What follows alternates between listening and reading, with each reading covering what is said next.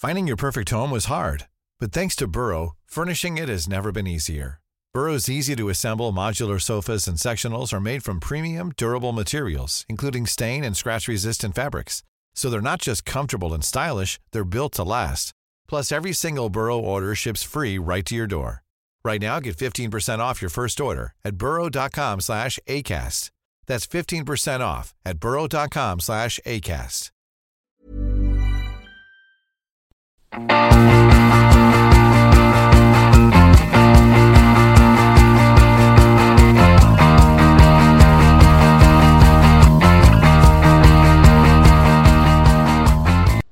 and welcome to the Gallant Few Rangers podcast, the podcast on all things Rangers with the occasional nonsense thrown in as well. I'm Colin MacDuff and today is the first in a string of episodes where we look at the key Rangers managers over the last 25 years and between us we try and agree on the best 11 for each managerial reign. Today we're going to look at the best 11 for Alex McLeish's spell in charge. Joining me to discuss are three of the finest podders in the Gallant Few network. First of all, Mr. Iain McCreadie. Alright guys, how are we? Good, good. Mr. Scott Hodge. Hi Colin, how are we? I'm good, thank you. And last but not least, Craig McAdam. Craig, how are you doing? Not bad, hi guys.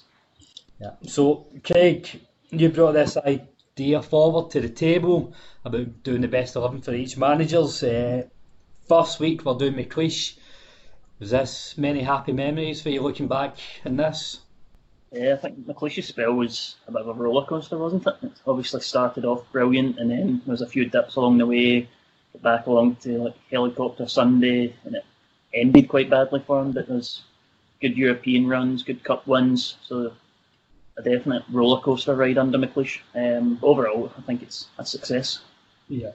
Uh, I was just looking at the kind of spell in, in general. So he took over from Dick Advocaat in December 2002 and he remained the manager until May 2006.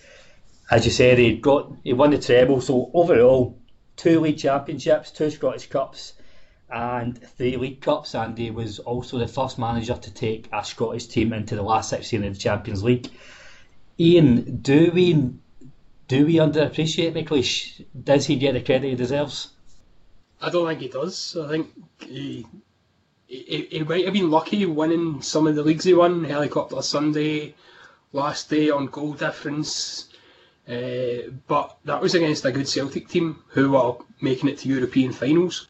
So when you consider the, the Celtic team we were up against, I think he, he does he doesn't get the, the the the praise that's due. And I think a lot of the there'll be a few players in here we talk about who he inherited from the Advocaat era, but he also had to rebuild his team a couple of times, and I think we overlook that aspect of it as well. That he did, even after the treble season, he lost uh, a lot of key international superstars, and he had to he had to replace him in a very small budget. So I think we really under underestimate the job he had at hand. Scott, we're going to talk about a lot of absolute terrific players, but just on his rebuilding jobs, there was a few stinkers in there. Definitely, aye. Um, who, who can forget some of them? To be fair, Egil, Egil Ostenstad and Vanoli and list goes on, doesn't it? Henning Berg, another famous one, Emerson. So a few. I think he had he did have a few few good signings. Again, didn't have probably have the budget as as Advocaat, uh, Walter Smith, but um, I think he brought in some some good signings who who who definitely done us a turn. Yeah, and they, they'll be the signings and players that we speak about today. So the format of this, we're each going to take an, an area of the the team each. I'll start with goalkeeper, then we'll move on to Craig to discuss the defence. Straw will take the midfield, and Iain will finish us off with our attackers. And we've agreed between us we're going for the 4 3 3 formation, quite suitable since that's what the current Rangers team tend to go with. So I'll kick us off with the goalkeepers. This should not this should not be much of a discussion as far as I'm concerned. In the McLeish era, Allan McGregor, he didn't feature too much. He was in and out on loan. He made the old the odd cameo cup appearance. Ronald Waterreus did come in, and he was a solid addition to the team for quite a while. Uh, but for me, he was always second fiddle to the main man when he was fully fit. That main man being my, my favourite ever Rangers goalkeeper, their goalie himself, Stefan Klos. So he was a, a player inherited from the Advocaat era, and until he, his injury problems, he was always the undisputed number one at Rangers. Uh, we'll start off, his kicking was a bit suspect the odd occasion, more prominently where, towards the end of his career, it went a bit downhill. But other than that, I can't really pick a fault in Klos as a goalkeeper. For somebody who was only five foot eleven, relatively small for a goalkeeper, he he commanded the box so well, even at cross balls. He, he was such a presence and his shot stopping, his reactions, he, he was excellent. He was so agile and an absolute world class goalie as far as I'm concerned. 298 appearances for Rangers, 10 major honours in his time, and he even managed an assist at Tannadice, uh, New Year's Day 2005. Don't know if you'd remember that. Uh, last minute he went up for a corner, got uh, got the header on it, and Namucci slotted it home. That was a vital point that helped us go to win the league that year. And just nothing, nothing but fond memories of Stefan Klos, an absolute hero of mine. Uh, when I first started going to Ibrox, I remember uh, when I first started going, I sat in the Broomloan, and traditionally Rangers will always, the keeper will always be in the Broomloan for the first half. And I remember Klos always coming to the goals and doing his wee hand clap and waving aside. As a wee guy, I, I just adored, I adored Stefan Klos. So, who's who's got to tell me I'm wrong? The silence is deafening. the other one that's worth a mention is McGregor. He said that he wasn't really ever proper contender under McLeish. It was only after he went that McGregor became the, the keeper would know. But Ronald Waterreus, I'd say, is at least worth a wee discussion. Um, you mentioned probably the only real weakness that Klos have, had was the ball at his feet, whereas Waterreus could play centre mid probably was that good with the ball at his feet. He used to his left and his right feet to wherever he wanted. Um, so he was a good footballer. And I remember when Klos got injured, thinking that's the end of this team. We, we need him. Panicking about who's going to come in because I think it was around about mid-season Klos got injured. We were still going for the title, and it looked as if that was our season over. And then obviously we managed to get uh, Waterreus in, and he was terrific. Um, but I, I couldn't argue the point. He was better than Klos. I'd, I'd say we, we need to go with the Klos from McLeish. It's it's definitely worth giving him a shout, and that, that's why I mentioned him there. There's there's a lot of Rangers goalies through the years. Rangers have always had great goalies, and even to a, a lesser extent, look at Wes Foderingham right now. He's too good to be sitting on the bench for someone, but he's not better than McGregor. And there'll, there'll be a lot of goalies if we look back over the last 20, 30 years who were good goalies, but we've always had the finest keepers some in Britain at times.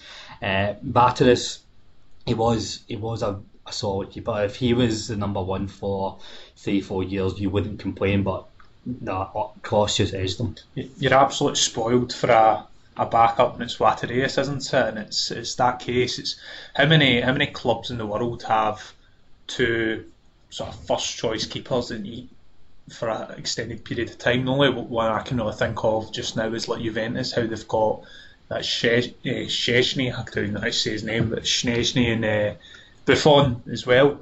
Like two two proper world class keepers in the same team. It's just so difficult to keep them both happy. And at the end of the day, they're not. One's going to be disappointed not playing, so we were really spoiled bringing in Waterreus, and I think he, he kept Klos out of the team when Klos was back fit, wasn't he, for a, for a period of time? Yeah, so for a couple of months, he, he I think McLeish went with the Waterreus uh, I'm going with Batteris, not Batteries, um, but maybe that's a discussion for another podcast.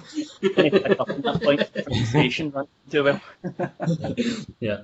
I'm not sure if that's uh, how how they pronounce it in Holland, Aye. but uh, we'll go with the UK pronunciation. but Batteris, he did. Uh, you know, I think McLeish kept him in the team because the towards the end of the previous season, he, he went with the kind of thinking he had hadn't done anything wrong, and he deserved to keep his place in the team. But eventually, Klos came back in and when fit, Klos was always the number one. Even Le Guen seen that when he came in after McLeish, Klos would have been the number one, and Letizi would have been there to try and challenge him. But Klos's injury meant it was Letizi and McGregor coming into the fold. So we all agreed, Stefan Klos, he's getting the number one jersey. Yep. Yep, he's in. Yep. Perfect. So, Craig, we'll move on to yourself. So, talk us through your back four and why why you picked them. Yep. Uh, so, start from right back, look at a few contenders and work our way across it. Uh, so, a few contenders for right back. First one I would say is Alan Hutton, uh, but similar to what we said there about McGregor. It wasn't really under McLeish that we get the best of Hutton. It was more McLeish gave him this chance. He came into the team and he was doing well that's when he broke his leg and he was out for a wee while and then he came back in under McLeish. So he's worth a mention, but I don't think he's a real contender for the first choice at right back. Um, another contender that probably doesn't really get the credit that he deserves, especially when you think back to that time, was Maurice Ross. Um, he's not somebody we'd think of as a terrific Rangers player or anything like that, but McLeish picked him a lot. Um, Ricksen would play in midfield quite often, and Ross would always come in and do a do a decent job. He was never anyone's favourite or that sort of thing. But if you think back to like when we won the double and the treble under McLeish, Ross would always get a, a fair chance and he'd play in big games, cup finals, um, scored in a cup final as well. So he's a contender. Um, but for me, I would go for Fernando Ricksen. As I said, he's maybe a contender for midfield as well, but I would go with him at, at right back. Um, he was just brilliant, wasn't he? He was quite different to if you think of the way Hutton would have played right back. They would have the ball at their feet driving forward, whereas Hutton would do a lot of his work off the ball when he was playing at fullback. Um, he'd play the ball into midfield or up front, and then he would do the, the overlap and run without the ball, which was we'd done that on the left side as well McLeish quite a lot. It'd be more um, sort of third man running type stuff with the fullback bombing down the wing without the ball um, into the space. So Aye, I'll go Ricksen at right back. What would what would you say between those contenders? So, can I just ask a personal question? Do you? Uh, sorry, I don't know why I said that. personal question. I quit. Uh, I'll reword that. A question to try and help me with my thoughts on Ricksen. Was he a better right back or a better midfielder, Craig? A difficult one. I would say if you look at his overall career, you'd pr- probably say right back. But then if you look at the spell when he was captain the side helicopter Sunday season, I would say maybe done his best work. His best spell would have been in midfield, um, but overall, I would I would think him as a, a right back before a midfielder. Iain, when I asked uh, everybody to send their team over, you put Ricksen in straight away. Is he is he a no brainer or is there an argument? Is there a solid argument for any of the other names that Craig have mentioned? No, I, I didn't have a, a, good argument for putting MD ahead of Fernando Ricksen. And my, my only thing was with Ricksen again was like Craig said was maybe having him in midfield. He obviously won played of the Year the year he played in midfield. So that was my main thing. You know, Maurice Ross, like Craig said, did have play a lot of games, and Alan Hutton was basically just breaking through. So they were your two main contenders. I've also got Kevin Muscat written down, but he never he never done anything, so no. he was basically discarded right away. So my mention because you're scared the whole battery if you don't. uh, Craig, take us to left back next then, please. Uh, yep, so left back again, another couple of contenders. One guy who had a brilliant one season with us, come in and loan, was Gregory Vignal, um, still at the club now, He's the women's coach. I thought he would had a really good season when he came in and would have liked to see him stay a bit longer. He had a really good spell. He scored goals at Parkhead. I remember him stepping up. He scored the winning goal in the penalty shootout against Maritimo that season as well. I think of him scoring a few other goals. At, he got a double at Fir Park maybe. Um, so he had a really good impact. The other one would be Michael Ball. He obviously had a, a bit of a difficult situation. He had a bad injury, um, then he had the whole contract situation as well, so it was a bit difficult for him. But he still he was always a good player when he came in. Um, always used to set pieces and that kind of stuff. But my vote will go for Arthur Numan. He's just brilliant, wasn't he? I know McLeish only really get a year and a half out of him before he retired, but in that year and a half, they won five trophies. And then again, if you think everything that he achieved with before he came to Rangers and with Holland and that sort of stuff, um, he was just a brilliant fullback, wasn't he? So my vote's going to be Numan for that one. That's probably similar to the Klos situation where there's not much worth much of a discussion we with Arthur Numan.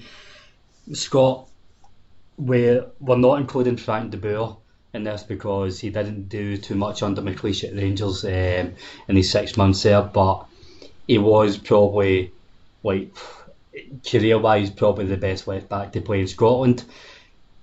Other than Frank de Boer, is there a better left back to play in Scotland in the last 30 years than Arthur Numan? Don't think so. No, no. You even look at Celtic's team over that time. They've not had. They've not been blessed with an international like Arthur Numan. Uh, just a, how how we attracted that caliber. He, he, he was one of the best left backs in Britain. Never mind Scotland. He was just so reliable, good going forward, his crossing. He just he had everything you want in a, a fullback, and you wonder how much a player like Arthur Numan would be worth nowadays. He would be a lot of money to take him away from from the club. So, nah, there's absolutely no question about that one. Just a, a tremendous servant as well for the club, and who can forget the the picture with the bottle of Buckfast? Love that picture as well. So, uh, definitely Arthur Numan. Yeah. Iain Numan is a, a funny one where he's probably everybody's first choice at left back if we pick a Rangers team for the last 20 years. But when you think about Advocaat and the McLeish era, he's not the first player you think about. You know, we, we the, he was playing in a team full of superstars, but was he just quietly consistent, or did he go about his his role in a different, quiet way? What's why is that with Numan? Do you think? I, th- I think when you look at McLeish's teams, they were all very attacking. Um, so maybe just the attacking players got a lot more attention because they were all scoring lots of goals and stuff like that. Like just going through some of the seasons, like a lot of the strikers were in double figures um, under McLeish, and that's like not just one or two. You're talking three or four guys that are they're in double figures, and then you've got guys like Barry Ferguson, Ronald De Boer, chipping in with goals in midfield. So I think the defence was kind of went a bit under the radar under McLeish because it was it was more about we're going to score more than you. So I think he, he kind of just went about his job quite quietly, and it, he was getting towards the end of his career, but he was still best left back in Scotland by a mile. Do, do you think, um, do you know how you said like he wasn't appreciated? Do you think it's more the position rather than the player? So like, I think it, full, it's not obviously the most crucial part of a team, your fullbacks. Obviously, it depends on the system, but I'd say more it's about the position rather than Arthur Numan, if you know what I mean. If he was, you know, if he had the ability at centre half, I think he'd get more credit. But I think it's just in terms of left backs, you're not the most important. You know, you could, you could play just a, a regular game and you know go unnoticed or you played well, but you're not having a big impact in the game. Yeah. Well, I think we're talking almost 17 years ago, and there, there was a famous quote from I think it was uh, Jamie Carragher about talking about the fullback that in the early 2000s nobody wanted to be a fullback. A fullback was either a failed centre half or a failed winger. But the game's completely changed now. So someone like Arthur Numan or even Ricksen at fullback, you know, that's it's a completely di- we view them in a completely different manner. Uh, the game's changed and we do rely on fullbacks now. So you're right. It may have just been how left and right back were viewed at the time.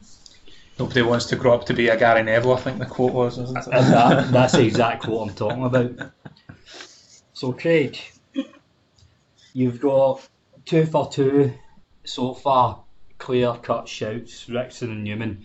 So, talk us through your centre halves. Yep, so again, a few contenders. Um, one who we probably can't put him in this team, but it's worth mentioning with the Boumsong. Um, he was only there for six months terms of business, it was brilliant, wasn't it? Getting in a, a Bosman and then selling them for eight million, six million, eh, six months later. So, and he was just a brilliant footballer when he was here. Um, maybe it shows the standard of the SPL potentially because he went to Newcastle and it never really worked out there for him. But he still went on and it went to Juventus as well, didn't he? So he's obviously a brilliant player. Um, so he's worth a mention, but I don't think I would put him in the team. Um, other two centre backs worth a mention, I would say, is Marvin Andrews and Kyrgiakos. So they were in the team when we had the good European run, obviously a bad league season that, that year. Um, and part of the, that was the back two when we helicopter Sunday season. Uh, so I think when Marvin Andrews came in, everyone was a bit unsure about him why we signing him. But he was somebody that could head the ball further than most people could kick it. Um, he was just a solid centre back. And then you think of his assist into Prso against Celtic. Um, Celtic obviously gave him the, the, space that day, thinking, oh, it's only Marvin Andrews. And then he pings the ball into the box and Prso gets the goal. Um, Sorry, just on that goal, Craig. I love that goal because the commentary. I, I don't know if it's Archie Macpherson or something, or is it that is it that weird English guy Ian? It's Derby Day in Glasgow. Oh, Tana. Okay. Uh, Ian Crocker. Yeah. So when Andrews has the ball, he uh, Ian Crocker says Marvin Andrews on the ball, probably the last person Rangers want on the ball at this point, and bang, long ball into Prso. Prso gets in the volley, get it up at Ian Crocker. Sorry, Craig, as you were. uh, so that probably sums up Andrews, but he was, I think he proved everyone wrong, and he's still a, a cult hero nowadays. Uh, Kyrgiakos as well, he obviously came in and done a really good job. So that was after Boumsong left, so there was a big gap to fill, and Big Sotty slotted in there, and bizarrely ended up at Liverpool one day, didn't he? Uh, I remember McLeish talking about when on Helicopter Sunday, and the way the game worked out, Rangers were happy because we were going to win the league, and Hibs were happy because I think it meant they qualified for Europe. So Hibs just sat in their own half, and Andrews and Kyrgiakos passed the ball between them, and McLeish was shiting himself with the two of them with the ball at their feet. um, but the, the two I'll go for is Amoruso and Craig Moore. Arguably the best centre half pairing I've seen. Um, probably Weir's partnerships with Bougherra and be up there as well, but Amoruso and Moore are just both fantastic, weren't they? Both former cap- captains of the club. And if you think at that time they were playing against Hartson, Sutton, Larsson, and more than competing with them, uh, winning leagues against them, winning cups against them. So they were both just brilliant centre halves, weren't they? So that would be my, my options for centre back. So, question, Craig, are you putting those two based on how successful they were as a pairing, or are you basing it on individual ability? Could do it either way. Um, as a partnership, they were brilliant, but you could either you could take one of them out and slot somebody else in there, and they'd both stand on their own. Um, both just excellent centre backs and achieved a lot at the club. So, when I asked Scott and Iain to send their teams over, they both agreed in Craig Moore being in at centre half, but they do have different partners. Ian, why would you take Marvin Andrews over Lorenzo Amoruso?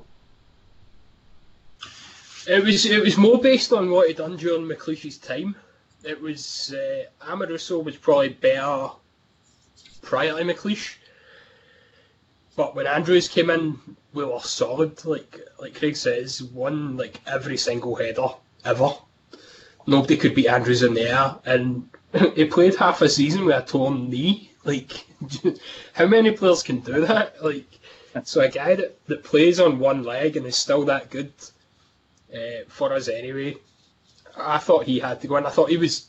He, he gave us more for McLeish than than Amoruso did for me. I do love that story about how he was how he was due to go and get knee surgery and said no, God will heal me. That's about fifteen years ago, and to my knowledge, you still not had that surgery. Amoruso, Amoruso doesn't have the pebbles, so that's kind of one 0 Iain with that point. Craig is is an argument that Andrews was a bigger player under the McLeish era than Amoruso? I think the only argument would be he was there longer. I would say was it McLeish would have had two seasons with Andrews and he only had a year and a half with Amoruso. But Amoruso still won a double then a treble under McLeish. Uh, so I would I would stick with Amoruso. But Andrews it was it was actually a contender. Um, the, the signings that we got wrong the other week. I was thinking, uh, I talked about Papac, but Andrews was somebody I was thinking about as well. Just a player that came in, got him for nothing. Everyone's kind of thinking, oh, he'll fill a place in the bench, he'll be an okay squad player, and he just proved everyone wrong. Uh, so I, I, would still stick with Amoruso. What are you two going to say? Scott, you've you've put Boumsong into the mix as your centre half partner with Craig Moore. Why does he beat Andrews and Amoruso? I think he was our best defender uh, over over his spell. I know Craig obviously raised the point. It was only six months, but it was it was sensational for us. And again, the business that we, we done for him, free transfer, and then sell him for eight million, which is obviously big big fee back then as well.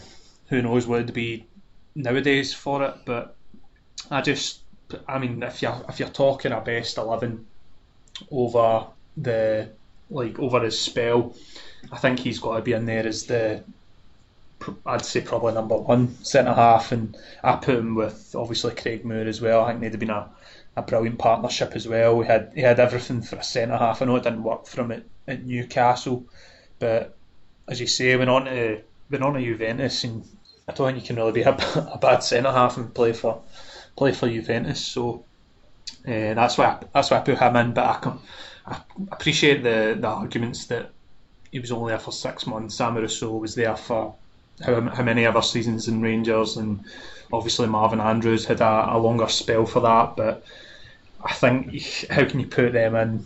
How can you put Marvin Andrews in over Boumsong? I think he would be your, your number one for me. Well, Colin, unless you're going to drop in Bob Malcolm, I, am thinking you're going to get the deciding vote on this one. Sorry, I'm just kind of tingling with power right now. I love situations like this. Power goes to my head. So, you know, I think with, with Boumsong, for that six months, he, he just looked out of place how good he was, head and shoulders above everybody else that we had. Um, I, I can see that argument. Andrews, I think the argument for Andrews for me would more be my heart over my head. He was uh, never never say die kind of defender. Um, just put his heart and soul into every tackle, every time he headed the ball, every time he passed the ball. And you need players like that in the team, but I cannot see past Amoruso. I will point out the obvious flaw on Amoruso. Sometimes he would get bored and go a wander. You know, he's just he'd think I don't fancy being a centre half for the next 15 minutes. I'm going to go and dribble the ball, potentially lose it. Um, that's why it was so good we had somebody like Craig Moore uh, there to sweep up behind him. But when he was in the right frame of mind, there's, I don't think, even even with Weir, Cuéllar, Bougherra, I don't think there's been a a better centre half this side of the century than Lorenzo Amoruso in Scotland. For me, I think he he was the ultimate defender. But granted, he had to be on his day and he had to be switched on. Um, but even if even when he wasn't switched on, the entertainment value, the, the thrill of shiting yourself as he to his got here. But more of like he got a couple of goals with the fancy dribbles, so Craig, I'm putting in Amoruso. Well done. So everyone that's picked so far, Colin, has been a captain at one point, haven't they? Numan was vice captain, but he did have a spell. I think he was a captain when we won the Scottish Cup against Aberdeen, wasn't he? So I know he was only vice captain, he was never officially club captain, but he did have a, a spell as captain. Oh, aye, fair, fair play. Uh, so that's it. If you include Stefan Klos as well, we've got you know five potential captains there. That's maybe a, a point for a question for once we agree in the eleven. Who's your captain going to be this time? This team. So, Scott, take us into the middle of the park and your midfield three. Aye, so I'll, I'll start with the with the obvious. So Barry Ferguson, so it's an absolute no-brainer. I think he's he's probably the best best captain in, in my lifetime anyway for for Rangers. I don't think it was particularly his best spell at the club. You look back, and he was uh, player of the season under under Advocaat, wasn't he? One of the one of the top goal scorers as well. But what a player! I don't think you can not have him in your in your team. I think just the influence he had when he when he came into the dressing room was was absolutely brilliant. Had had some great moments as well um, at that spell. So I'm not going to spend much time in that, and I don't think I'll have many arguments in this one as well. Just before you move on from Ferguson, although you put him in your team, I think you're selling him short a wee bit there.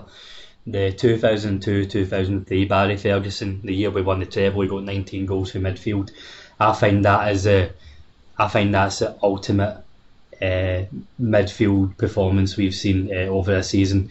So I, I think uh, I know you put him in the team, but I, I can't assess enough. We've not had a midfield performance like that since over a season.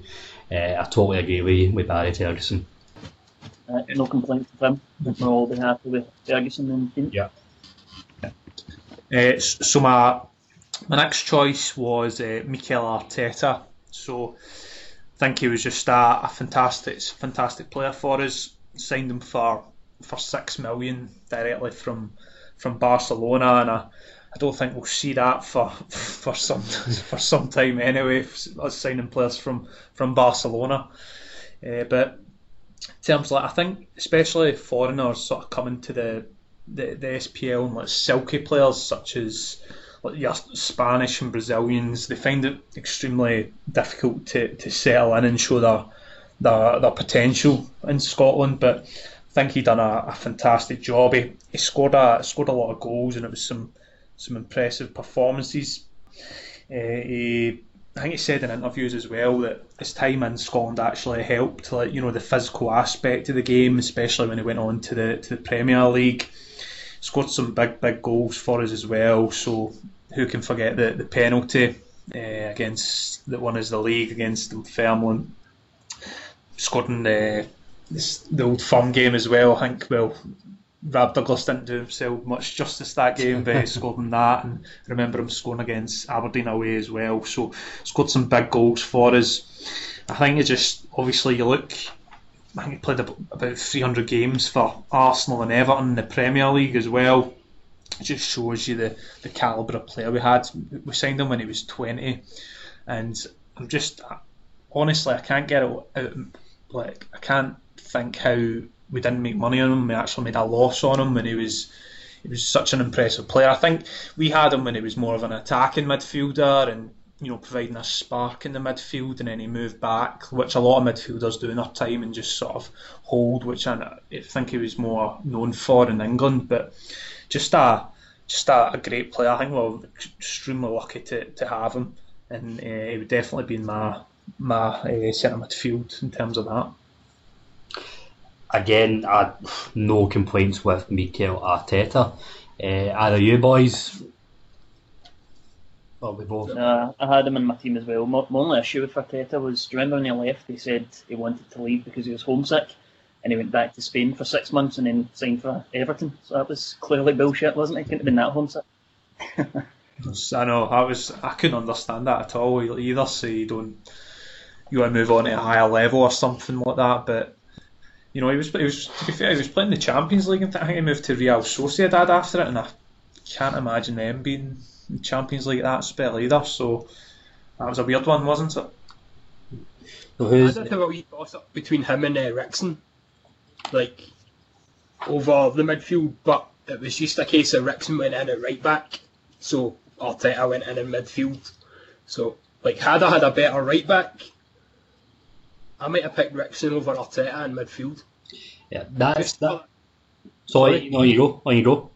Just you know, because Ricksen gave you that dig in midfield, and like Ferguson will give you that in that team, but Ferguson and Ricksen together, that's uh, it's a pretty strong midfield. Yeah. That that was my. That was why I was torn with Ricksen at right back. Ricksen absolutely is in this team, but out with Barry Ferguson's performance in the 02-03 season. The next level below that was Fernando Ricksen 04-05. Rangers don't come anywhere near winning the league without Ricksen in the middle of the park, and Ricksen as a captain, he was so important, and that's that was Ricksen at his finest. But you know, it's I suppose that's the best of both worlds, having Ricksen and Arteta in your team, I guess. So Scott, who who finishes off your midfield tree? Yeah, so I've went for Ronald de Boer. So again, I don't think there'll be there'll be much arguments in this one as well. I think he was I think he's one of the most gifted players I've actually I've actually had in the past, you know, thirty years as well. It's just unbelievable technique and skill. Quite a very versatile player as well. Could play a number of positions, so you could play him play him right wing, play him just behind the striker, probably play him centre midfield as well, up front. Could do it all really again, I don't. I, there seems to be a theme. We signed him from Barcelona as well, so we must have went through a, a nice wee, wee relationship, wee feeder club from them as well. But uh, you know, it's to think back when we're signing players from Barcelona is just amazing. Um, so I, I, had a look, and apparently we signed him for about six million, and Barcelona only signed him the previous year for about twenty-two million. So it just shows you, like, I know we've been quite we've done some poor business about that that spell probably, but that's just unbelievable. The fact they got four seasons out of him and he was only six million as well. We had him at we had him at thirty years old, and I think I actually think we had him probably in his peak years as well. I know he was very successful at Ajax before, didn't quite work out for him uh, at Barcelona, but when we had him, like you know, you would always you would always you'd always find a position for him when you had Ronaldo in your team. You know, if you had a, a right winger playing well, you'd play him. You know, maybe up top or something. You just had to have him in your team. Just great flair. Just one of the, honestly one of the best players that I've personally seen at Ibrox as well. He was just absolutely fantastic, and he was actually he was actually linked when he was leaving Barcelona with Man United and, and Arsenal. And it just what pulling power we had to bring him to the club and as I say, he had to be in my team, so that's why he's made up my final spot in midfield. I think De Boer might be the last genuinely world class player we, will we'll see in Scotland. Um, like I can't think of anybody that's come close to his ability since then. I just can't see us bringing any of that quality into Scottish football. Like the standard he was when we brought him in.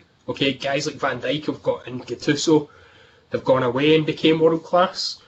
But when we brought him in, we brought him in like a big money signing from Barcelona, and as you say, he was linked with Man U and Arsenal. So proper the last world class player that came to Scotland. As Scott said, like we got four or five about four or five seasons out of him, and he he kept that he kept that level for the majority of his spell at Rangers. There you go, Craig. I think I, I agree with. I had exactly the same De Boer, Ferguson, and Arteta. I think, see if you ask any Rangers fan that's born sort of late 80s, early 90s to pick the sort top three or four or five players, we're all going to have Barry Ferguson and Ronald De Boer in it. Um, just phenomenal. Uh, the only thing I would say is I did consider putting De Boer higher up the pitch in my team. Another two contenders I had were Alex Ray and Thomas Buffel. Uh, I thought they were both brilliant under McLeish. Buffel just did that something a wee bit different, didn't he? Proper number 10 attacking creative player. And then Alex Ray was just solid and dependable. But uh, so I did consider De Boer up front and one of those two coming in, but now I agree with, with what Scott's picked. I think uh, going back to you know the question I asked about Craig Moore and Lorenzo Amoruso, it's similar with Ferguson and De Boer. They both get in an individual merit, but back to that 0203 season, they they linked up. They just clicked. That was the year they clicked and linked up so well. You know, Barry could do the box to box. He could he could defend, attack, tackle, pass, and De Boer just complemented him. You know, De Boer had the natural ability to. At that point, he wasn't the quickest, but he was still able to dribble past people with ease. He was able to to see passes three minutes before anybody else had seen them. Uh, his control of the ball was absolutely unbelievable. Absolutely complemented each other. So I think that's all four of us are agreeing on Mikel Arteta, Ronald De Boer, and Barry Ferguson. That was a, a no-brainer. So, Iain, personally, I think you've got the hardest job of the day. You're going to take us through your choice of your front three attackers. All right. Uh, so under Alec McLeish, we had 17 different forwards play for us, and when I started looking at the list, I, binned nine of them right away. but a couple of them were young players. So uh, Ross McCormack, Steve McLean, uh, that Federico Nieto, Moses Ashikodi, um, guys who maybe played one or two games. Steven Thompson and Billy Dodds were kind of guys who played quite a few games, but for me, they, they just weren't going to get in the team ahead of the others. So they get struck off right away as well. And Franny Jeffers, I mean, The fox in the box. I nearly never put him on the list. but so I was left with Caniggia, Arveladze, Flo, Lovenkrands, Mols, Prso Novo, and Boyd. Uh, were the the ones who I considered over McLeish's spell. So I did did a wee bit of research and I'll forward it on to you and you can maybe post it. Um, but don't quote these as exact numbers; they're all off Wikipedia. So. uh, and we all know how accurate that can be at times. I love how in the same sentence. Sorry, Greg. It's fact it's on Wikipedia. Yeah.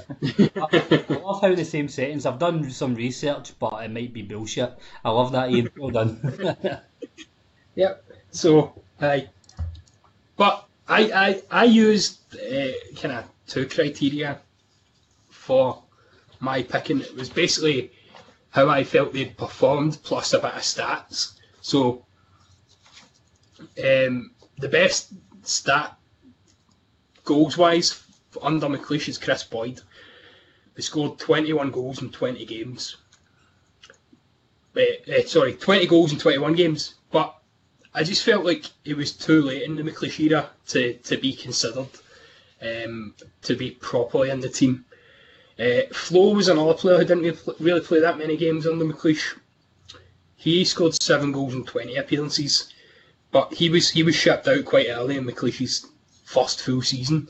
So again, he never really, while his name got consideration, he was never really in the running. So that left me with Arveladze, Caniggia, Lovenkrands, Mols, Novo Prso.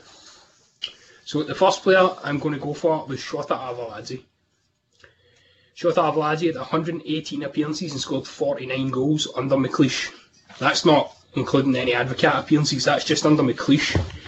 Um, so just under one and two. We said previously that we, we felt that he, he left too soon. Aye, he was definitely a favourite for McLeish, and uh, his stats definitely back up why he was a favourite for McLeish.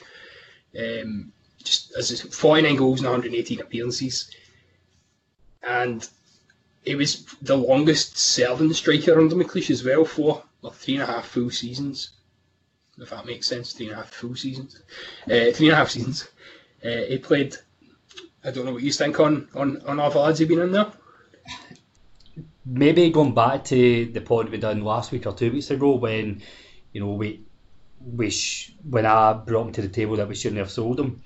Arveladze is one that we do forget about, and we forget how often he played under McLeish and how big an impact he had.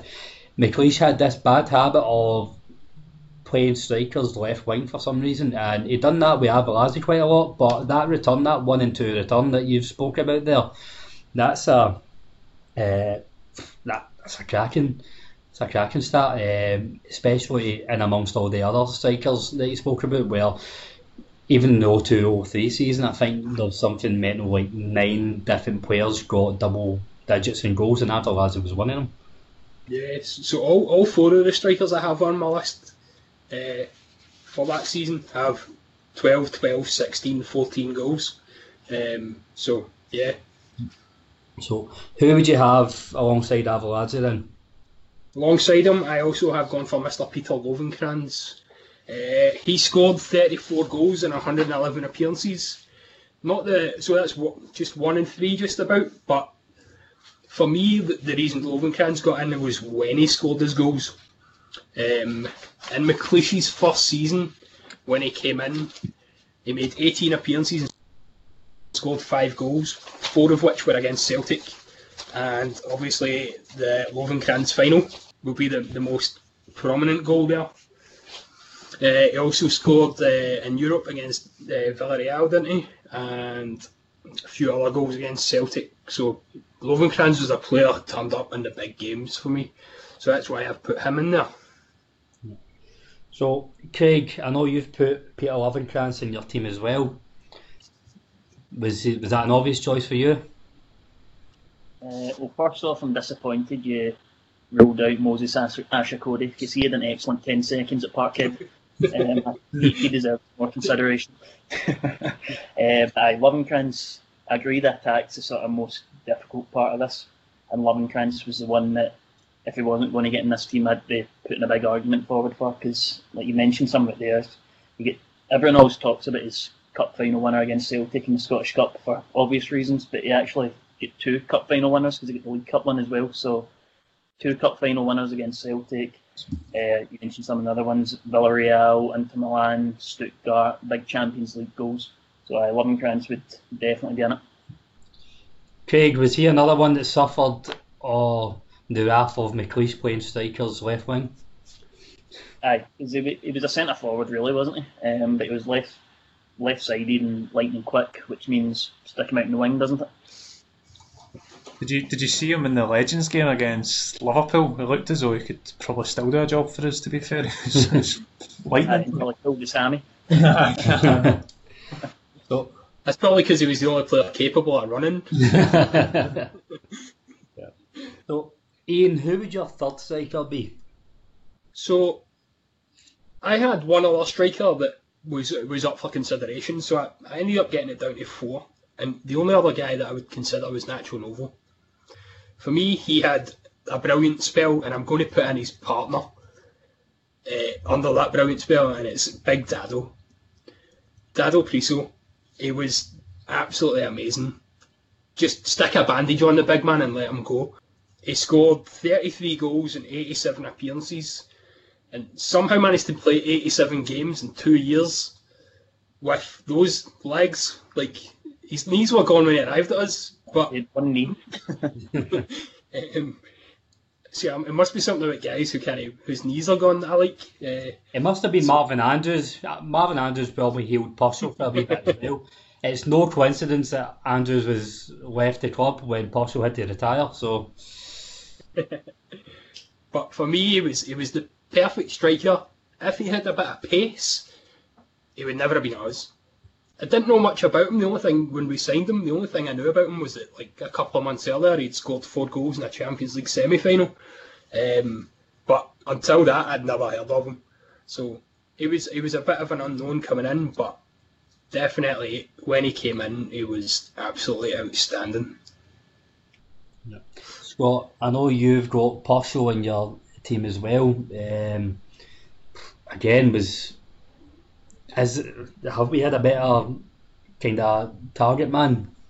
No, I was saying to you before it, Colin. Um, brilliant, in the, brilliant in the air, and it's something that we've probably not had such an aerial threat as in terms of a striker for for, for ages. To be honest, look back like somebody like Mark Hateley, like that sort of time for somebody who genuinely scored a lot of a lot of headers um, as well. And as you mentioned, if he had pace, he'd have been what a stride. He'd have had absolutely everything as well. When the fact he got him a Bosman, didn't he? Uh, yep. he was a free transfer and he was linked to uh, AC Milan, so that shows you again the, the calibre of player he played in. Played in the Euros and World Cup for Croatia as well uh, was it the Champions League final before he joined us as well. So it just shows you the career he's had, and again, very lucky to, to have him. Scored big goals again. Look back at you know a few against Celtic. Remember his pre-season overhead kick or something against Fulham. It was absolutely brilliant as well. So he had the technique as well. So yeah, definitely, I definitely in my, my team under McLeish. So I know uh, the three of you have agreed in and Lovenkrands. But before I come to who Craig and Scott have suggested in the front three, Iain, can I ask you, were the likes of Neil McCann in your consideration to play either side of that front three?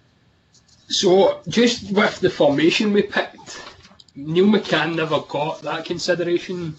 I, I felt like when we did play the three up front, and when we have, it's it's three more. It was three more like striker, wide strikers rather than wingers. So guys like Neil McCann, Chris Burke, Andrei Kanchelskis, you know, they I kind of they got ruled out just through the formation for me. You know, if you if you go with a 4-4-2, I think Neil McCann probably does get in that team. On the left wing, he was excellent for his like his, his whole time. So I just wingers were kind of defaultly ruled out because of the formation. Right, okay, that's fair enough. So, Craig, I'll come to you first. So, Iain has Arveladze alongside and Lovenkrands, but you've opted for Michael Mols. Why does Mols get in ahead of Arveladze? Uh, I, was be- I was between a few for my final one. Um,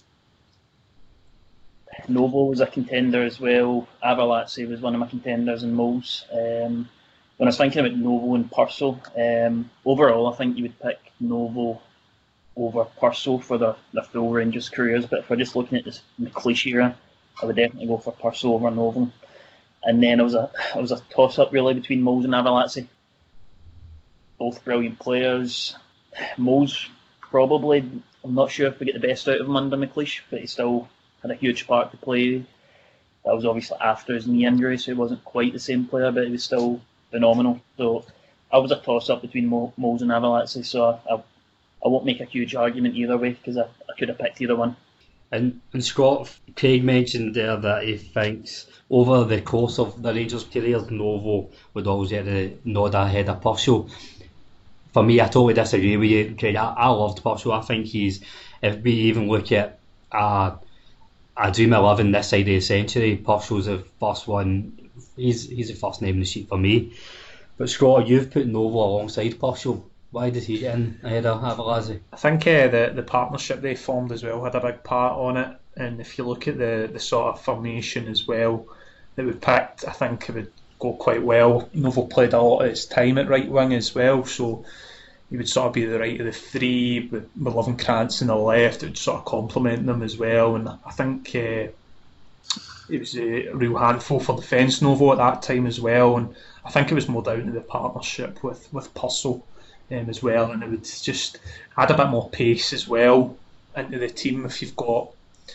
I mean, if you had Prso and Arveladze, they're not the quickest up front as well. So if you had like Lovenkrands, Novo, sort of either side of the wing slash attack, I think that would be a lot more dangerous as well. Especially if we've got players like Prso and like De Boer in the team. I just thought a wee bit added pace would be better. So, Iain, I know you you were looking at the stats for each player, and I don't know the stats off the top of my head for Novo, but his first se- the the season he partnered Prso up front, he was he was a top goal scorer. So, is there an argument there that he gets in ahead of Arveladze? Uh, so that, that, that season he played 48 games and got 25 goals, and as you say, he was our top scorer.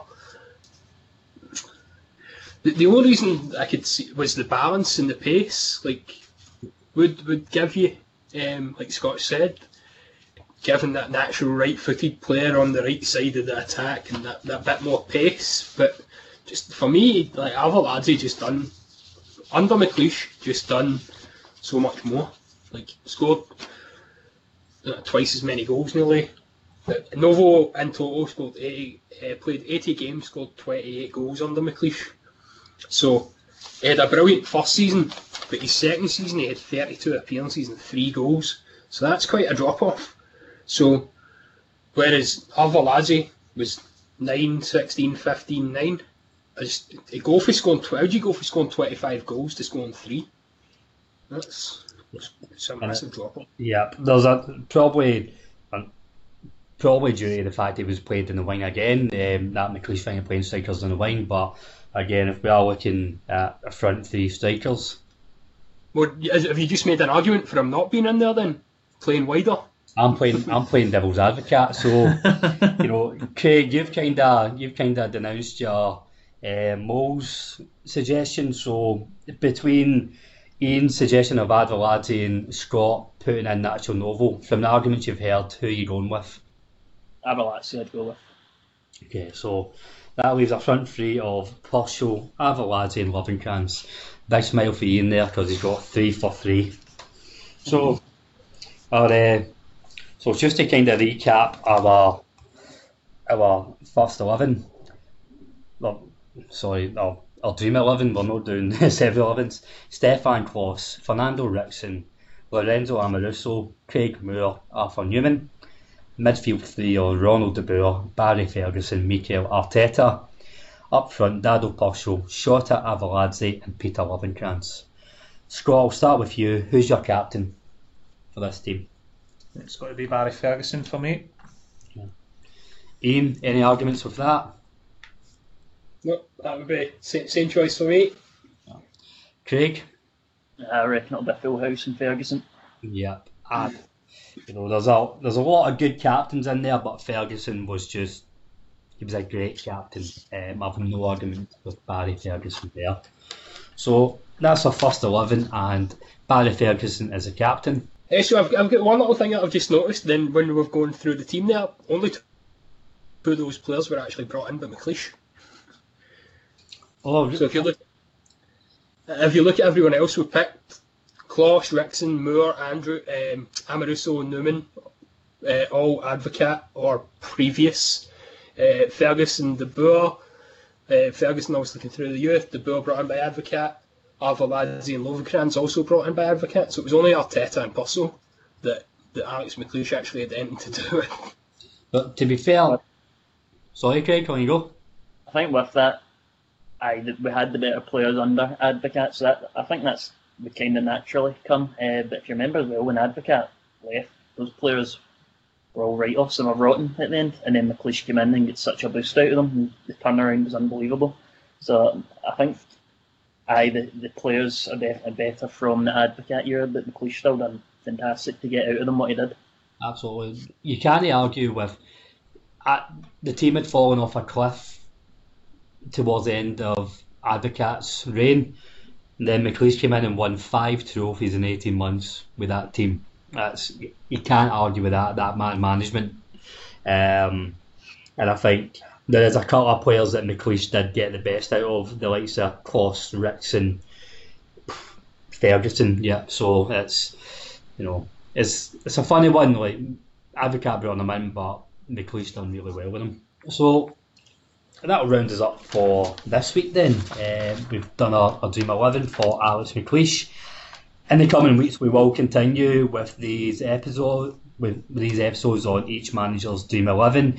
Uh, that'll be in between when we're back to talking about current affairs now that the the Rangers first team are back in training in preparation for the 2020-21 season. So any news that comes from that or any updates, we'll be hopefully speaking about that in a positive manner. So all that's left to do is thank my co-host, Mr. Iain McCreadie, Thank you. Mr. Scott Hodge, Cheers, lads. and last but not least, our very own Craig McAdam. Cheers. Thank you for everyone that's listened and take care.